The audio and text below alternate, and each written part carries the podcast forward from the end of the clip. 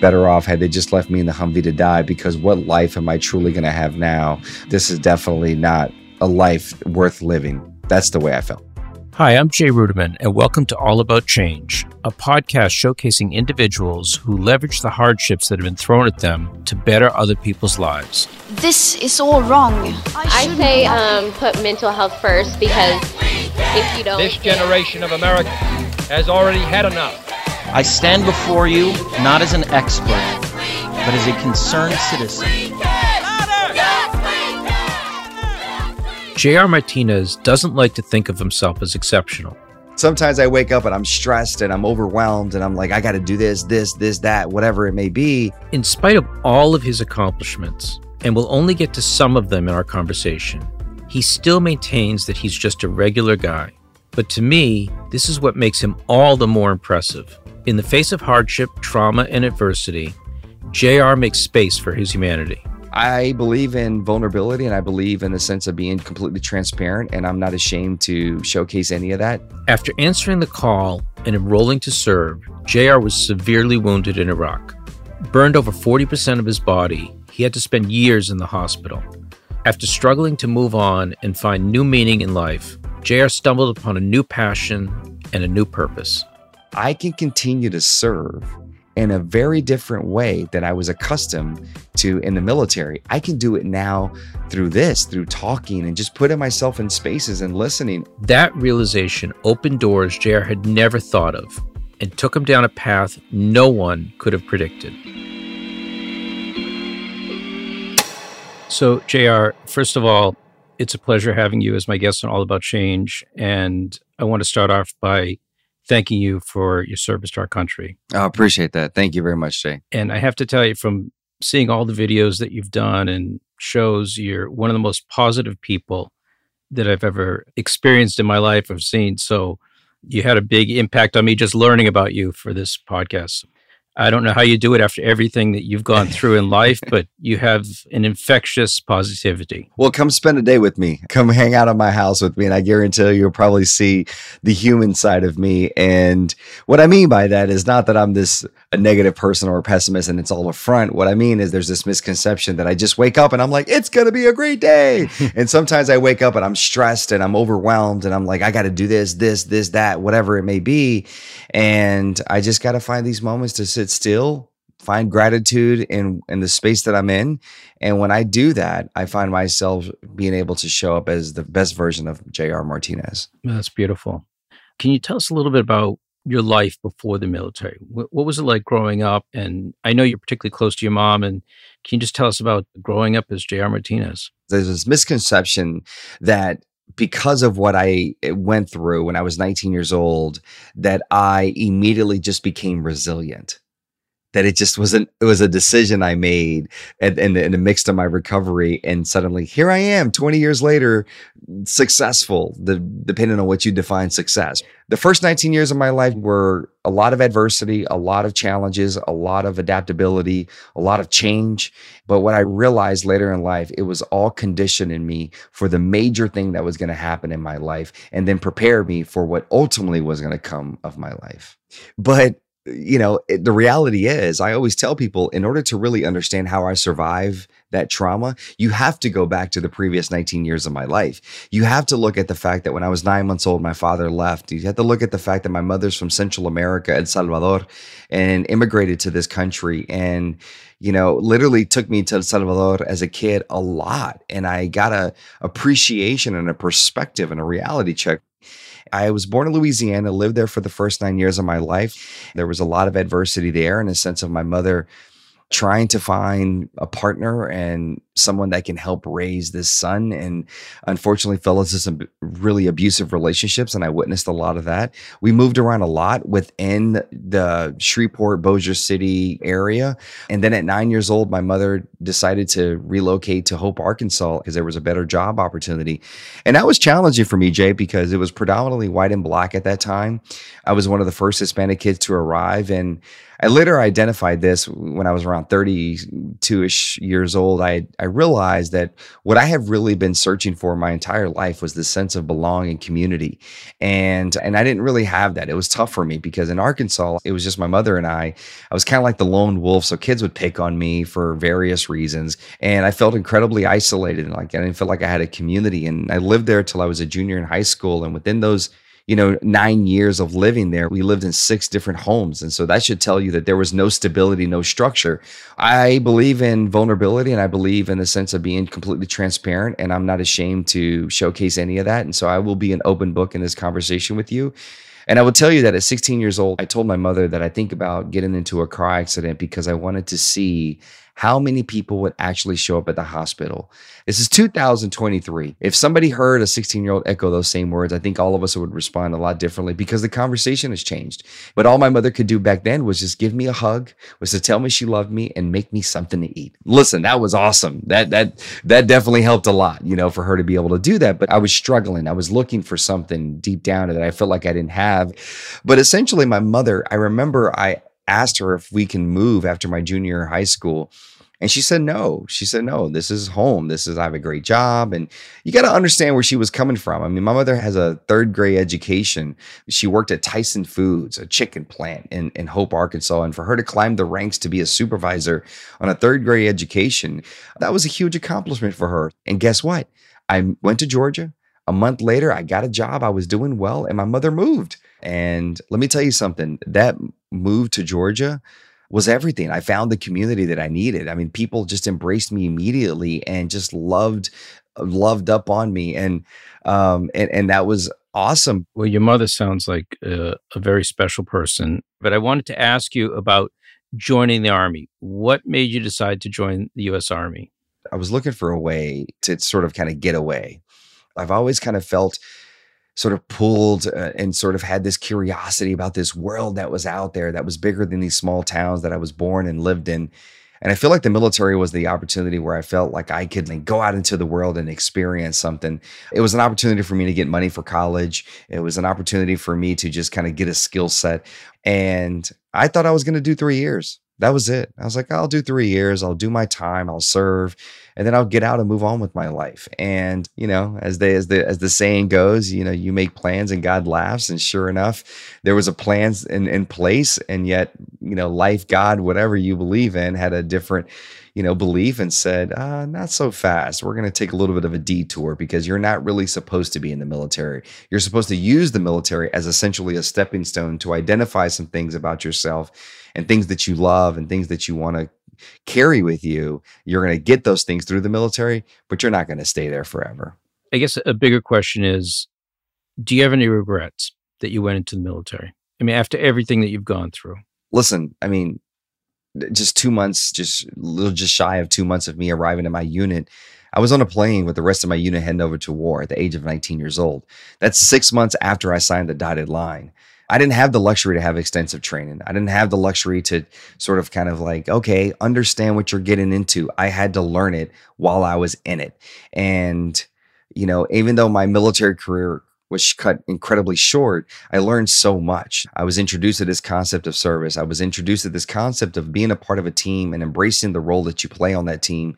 As much as all of us strive to be the executive, to have the title, to have the parking spot, to have all the responsibilities, you have to understand at some point, like, hey, listen, this is my role on this team right now. And it's not that. I may be striving to get that, but right now it's this. And embracing that and owning that and understanding that there's value you bring to the table.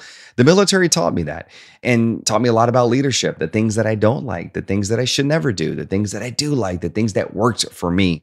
Bring us back to that fateful day on April 5th in 2003 and and just can you tell us like what happened it's a routine day. You know, you're patrolling through different parts of Iraq and you're providing security for different jobs in the military. And there was one of our leaders, an officer, said, This is the route we're going to take. And then you had a couple of like enlisted people. And if you know anything about the ranking system, there's the officers and the enlisted, and they tend to bump heads. The officers tend to come in, not always, but a lot of them are coming directly from college and there's very few officers that were once enlisted that were sort of boots on the ground, really kind of getting dirty, and then they sort of you know transferred over um, green to gold as they called it in the army and became officers and they sort of understand you know how it works with people on the ground and they listen and they value those opinions and that perspective. But in this particular case this officer was like this is the route we're taking and an enlisted individual said sir that route has not been cleared. We should not go that route. We should go this route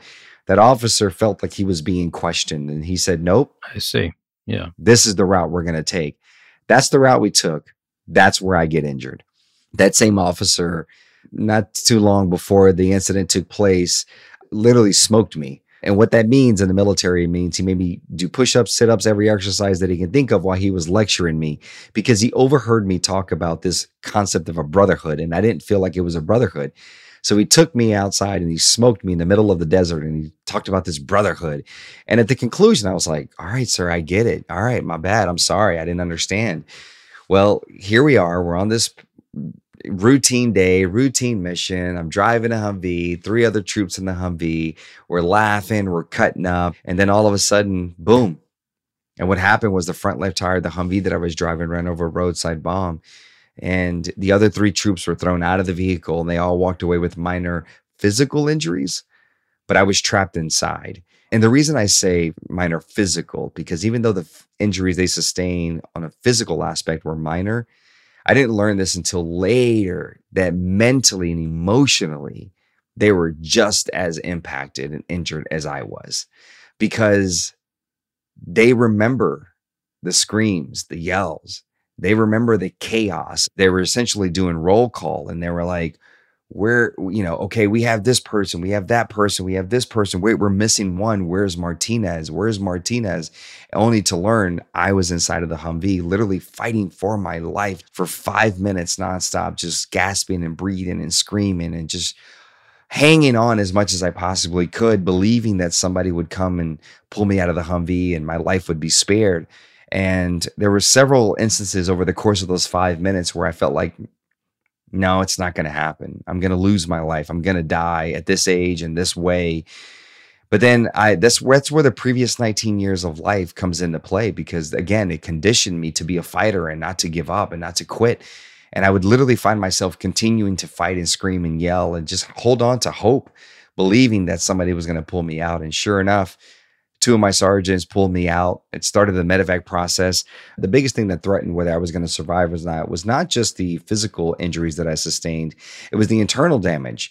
It was being inside of a Humvee for five minutes in the smoke and, and inhaling that. And I had a lacerated liver, I had broken ribs. The biggest thing that was threatening whether I was going to survive was everything internally was damaged, was affected. So that's why they put me into a medical induced coma because they felt he's one consuming so much energy because his body's going through this stage of shock.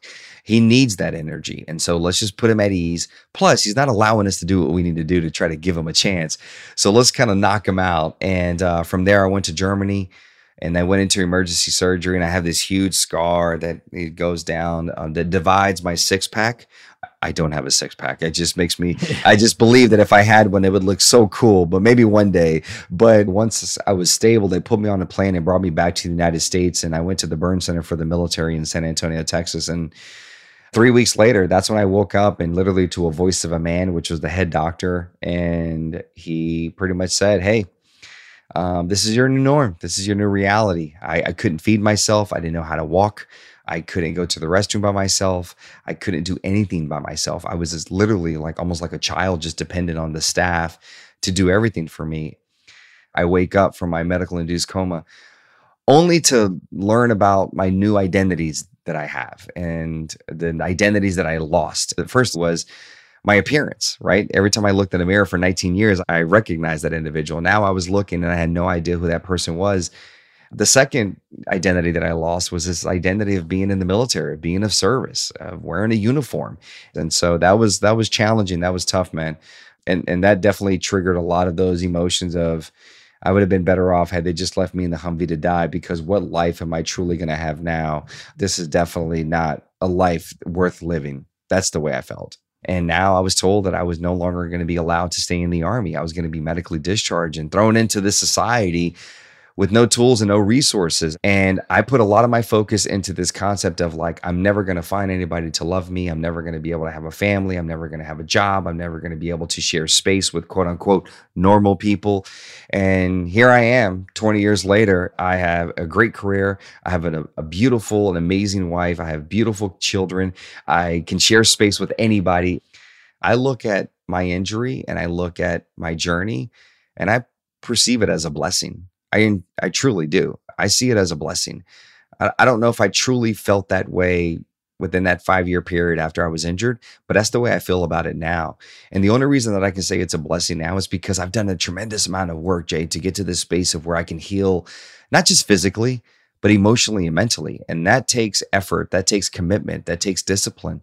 And I have made that commitment to myself over and over and over again. So, Jay, you go through all of this horrific. I mean, the injuries, 34 months in rehab and 33 skin grafts and plastic surgeries. And yet, while you're going through this, while you're in the hospital, you're also supporting other injured soldiers. Where does that mental capacity to go beyond yourself and and and help someone at such a trying time? How'd you do it? Well, I didn't want to do it. and I and I think my life really exemplifies listening and paying attention and leaning in to things that you don't clearly understand. So, what I mean by that is six months after I was injured, I'm just going through the motions, just meeting my doctors, meeting my occupational therapist. Listen, my hands at one point were essentially like claws. I couldn't straighten them out. I couldn't, I didn't have a lot of range of motion. I would use like this special tool to dress myself if I wore a shirt or even pants that required, you know, the button. I had this tool that went through the loop hooked the button, pulled it back through the loop. That's how I got dressed at that point. Six months after I was injured, one of the nurses on the burn ward said, Hey, why don't you go and talk to this patient who just arrived? Is, is having a difficult time adjusting with this new norm, essentially where I was six months prior. And I said, no.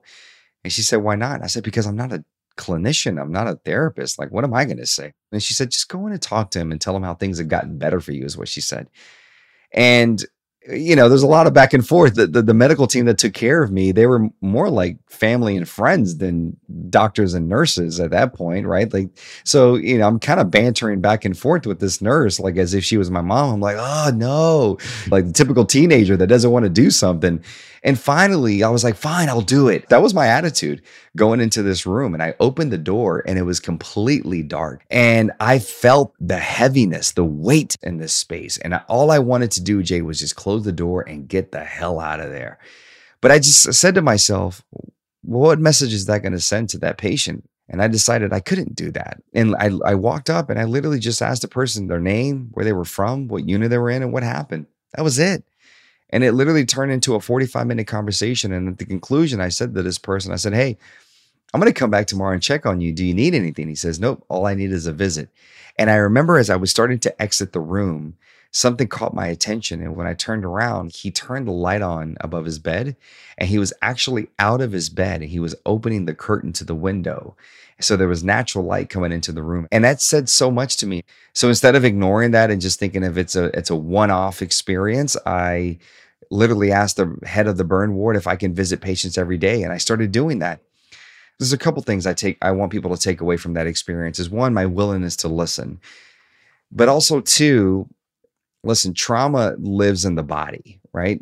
Our minds will not always remember why we feel this way, why this triggers us, why we tend to sort of fall into this pattern of behavior but our body retains all of that. Our body remembers all of that trauma, remembers everything, it holds on to it.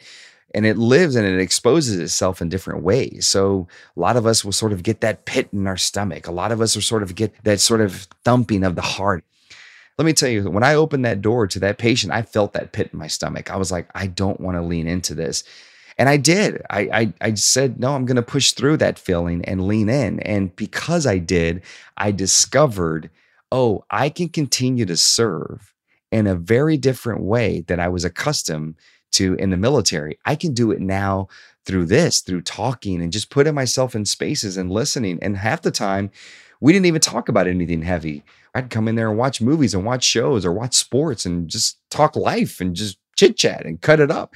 And through all this work, that's when I learned that service. And that's when I realized, oh, oh, wait a minute. I, I need to pay attention to this because this is going to be essentially the template that I'm going to follow for the rest of my life. I think the human to human contact is so important. I just visited my mom in the hospital and she's like, you know, the highlight of my day is when you guys come and visit me. And and I think that that's so important. Let's talk a little bit about when you left the army. What what was that like for you? That was tough. I was 22 years old and I essentially got into the world and I started reaching out to people that you know, for those three years would give me their business card and say, You call me if there's anything I can ever do for you.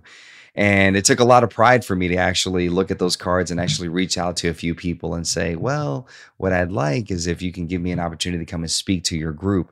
And you know what people did? They essentially said, Hey, listen, we think you'd be better off just speaking to veterans. Why don't you just stay in that space? That that sort of triggered a lot of underlying issues that again at that point didn't realize existed in me that I later identified through therapy. But essentially, I just this constant rejection and people not listening to me. Also, that officer I talked about that suggested we go down one route and that smoked me and talked about was as a brotherhood and we're forever tied together during those nearly three years in the hospital, he never reached out to me. Wow. He never came to visit me. Nobody from my unit ever came to visit me. Meanwhile, I would go into these hospital rooms and see people from their units coming to spend at least a couple of days and just hang out with them and just chit chat or whatever. Yet this brotherhood was non existent for me. So, as you can imagine, I develop a lot of resentment towards this concept of this brotherhood. That's not everybody's reality and truth, of course. That's mine. So I'm getting a lot of this rejection as I get out of the military. As you can imagine, I'm carrying all this with me. I'm resentful and angry. I'm 22, Jay. I'm drinking. And mixed with this emotion, that's not a healthy recipe. I'm 22, 23, 24, essentially kind of navigating the world from this place. It's not great. It changes for me because I ended up my best friend one night with a group of veterans. We were traveling for this nonprofit. Somebody says something in the car. It triggers me. My best friend tells me to calm down because I'm kind of being a little nasty. And I didn't like him telling me to calm down. And so I wanted to fight him. And instead of him retaliating and literally rocking my world because he's six foot four, 280 pounds, I'm 5'9, 200, he instead leaned in and told me to sit in the passenger seat of his car once we got back to the hotel and it was just he and I. And he told me to cry. Hmm. And I said, What do you mean I need to cry? He says, You need to cry. You've healed physically, you haven't healed emotionally or mentally. Once you cry. And I was like, I don't need to cry. I don't need to cry. And then all of a sudden, Jay, I started crying. I had no idea why I was crying. And mm-hmm. it felt so good to cry. And I, I realized in that moment, I've been yearning to essentially allow this emotion to just kind of flow through me. But I didn't know how to do it because vulnerability wasn't something that was ever taught to me. My mom never taught me what vulnerability was. My mother experienced a lot of trauma. My mother never dealt with the trauma. She experienced it, but never dealt with it. And those are two very different things. And so, you know, here I am crying in, in this in this in this car after he, my my best friend and I talk he would always tell me he loved me. He would always say that to me. And I just felt it was odd. But of course, after that conversation, I'm the first one that looks at him and says, Man, I love you. Hmm. And it wasn't because he gave me a book or told me to listen to a podcast about vulnerability and come back and do a report. He present, essentially presented the space for me to understand what it's supposed to feel like. And I felt that I was in a safe space and I felt that I can be vulnerable. And through that, I allowed myself to go there. And that changed my life, Jay. It literally set me on this trajectory. I can tell you almost to the day that was in Indianapolis. And it was around August 2007 when that transpired. I was sort of uh, operating from a different place. Now I wasn't operating from this resentment place. Now I was operating from, I need to be the educator. I need to teach people and allow people to understand who I am and what I bring to the table, that I'm not just this person that you perceive. I'm so much more than that. So operating from that place allowed me not to carry a lot of this weight. It was light, it was easy, it was conversational. Every time I talked to anybody, it was informative, and ultimately it created opportunity. So a few months after that interaction, I get an email because I'm selected as one of the five veterans they're going to use to highlight to represent the five year anniversary of the war in Iraq in 2008. It was going to be in People magazine. And it ends up being like a two page spread that I get in People magazine. And then people started reaching out to me to speak. All of a sudden, now what I've been yearning for my entire, you know, up until that moment is now coming to fruition. I'm getting the opportunities to speak. Literally, almost a year to the day, I get an email to audition to become an actor on a soap opera called All My Children. I'm like, I'm not an actor, don't want to be an actor. I'm not doing that. And I just kept listening to people saying, you should try it, you should try it, you should try it. And I went to the audition and it turned into an opportunity where I was supposed to be there for three months. I ended up being there for three years. Oh, and no acting lessons. No acting lessons. I learned literally on set. I learned by watching the other actors and just picked up little things and incorporated into my scenes. And people embraced that. Now, listen, there's a great deal of criticism and scrutiny that comes online, even back in 2008 on message boards where people are like, why would you allow somebody that looks like that on TV? Oh my God, it's horrific to look at him on TV. Like people would say those things. And I just kind of like said, why am I going to give my energy to that stuff?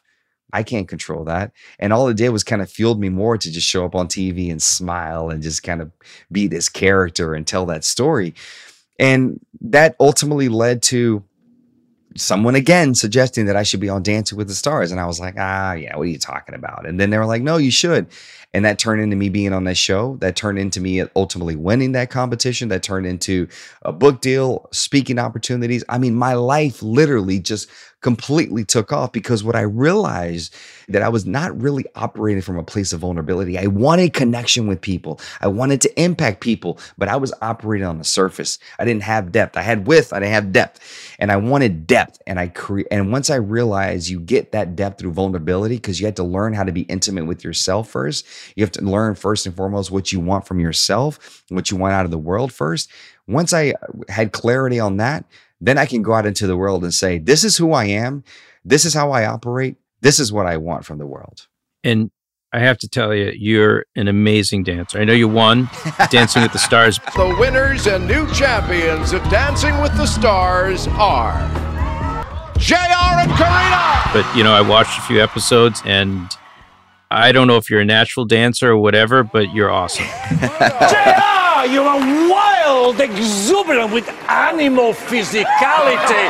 It was like a jungle, tribal, hypnotic experience. And I know you talked at one point that your mother, you know, taught you how to dance when you were younger, but you have an athletic ability that's something special. Yeah, well, appreciate that, man. I want to ask you now that you've become a celebrity, an actor, you've had all this exposure. Tell us the connection between that and being an activist. It all started with activism for me, right? That's how I found my voice. That's how I found a lot of my purpose. Um, as I mentioned earlier, me advocating for veterans and their family members and helping them in that transition and educating people to understand how difficult it was to transition out of the military. That is so important to me. So, as much as I'll find myself being busy and pulled in different directions, I'm always going to make time for different you know groups that i work with that speak to my heart whether it's an organization operation triage that helps veterans to you know a burn survivor organization called the phoenix society for burn survivors to no barriers which is an organization that takes people with different abilities and essentially puts them in the outdoors and connects them with people and they develop their rope team to a call to men which is an organization that challenges men to sort of live as tony porter says in the man box and can and, and tries to challenge these men to sort of live outside of that man box and essentially end violence towards women and you know be advocates for women and so that stuff fuels my soul man that's the stuff where i feel like i get to connect with real people people that are inspiring. I'm around individuals that listen are still in the early stages of that journey they're still struggling that are you know that are and it just it just humbles me to be in their presence and and to feel like i have an opportunity to be an advocate for them. And because i found my voice and they're still in the early stages to of finding their voice and and maybe i can be the one to kind of speak up for them. And so advocacy is something that i will never compromise. I will never get away from that. I will always operate from that place because again that's all rooted in me wanting to serve. And that's service to me. But it sounds like your activism is really on a human level, that you're working with causes that you have personal experience, you understand where people are coming from, you can lend a voice, you can lend an ear. I mean, you've talked about listening as being so important. And those are the causes that you really truly devote your time to. Yes, sir. Yeah, no, absolutely. What I always tell people is like, listen, just operate instead of overthinking it, just operate from what you know. Operate from the place of what you live, what you felt. Like, you know, I mean, that's where you should operate from. Like, don't overthink it and try to create this other tier of something that you haven't lived or don't quite understand. Operate from your core, from your truth. I put myself in a safe space of being around other veterans early on, other burn survivors early on and I was essentially being vulnerable and open. And what that did is it, that just allowed me to feel safe that I was in this space with people that wouldn't judge me through that exercise, I kept finding more and more my voice, my voice, my voice, my voice, ultimately getting me to a place where I felt so empowered that I was just like, I don't care. I'm going to put myself out there. As you alluded to, you know, People Magazine, me listed me as, you know, one of the sexiest men alive or being on the cover of People Magazine. And it was just like, I'm just going to put myself out there. Who cares? But it all came from me just operating from what I'd lived, what I know. From that, I learned about other things. Then I can now advocate for those things as well but it always comes from a human experience and what I've actually endured. Well, JR, you have an extremely healthy outlook, and I wish you to go from strength to strength. I want to call on my listeners to check out your book, Full of Heart, my story of survival, strength, and spirit. Pick that up and, you know, wherever you get a book and read that. JR, thank you so much for being my guest on All About Change. And, and again, thank you for your service to our country. You went above and beyond and we love you, man. Just thank you again for the opportunity, man. This is what I love to do, and I love to share. And I, be- I believe I have a lot to share with people, but I also believe that other people have a lot to share with me, and I'm always paying attention and listening. So I just encourage all your listeners to continue to listen not only to your podcast, but also to every interaction that they have with the world, whether it be a human being or an experience. Pay attention, listen, marinate on that.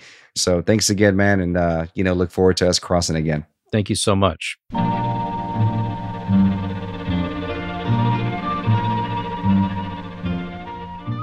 J.R. Martinez's story is made up of so much more than that one fateful day in Iraq. It's the 19 years that came before it, and all the work, grit, and generosity that's come after. JR has managed to transform what many would call a curse into, in his own words, a blessing. He's taken his hardship and turned it into a helping hand. May we all strive to do the same. That's it for today's episode. Join us two weeks from today as I sit down with civil rights activist Chelsea Miller, co founder of Freedom March NYC. Today's episode was produced by Kim Wong, with story editing by Yochai Tal and Mijan Zulu. To check out more episodes or learn more about the show, you can visit our website, allaboutchangepodcast.com.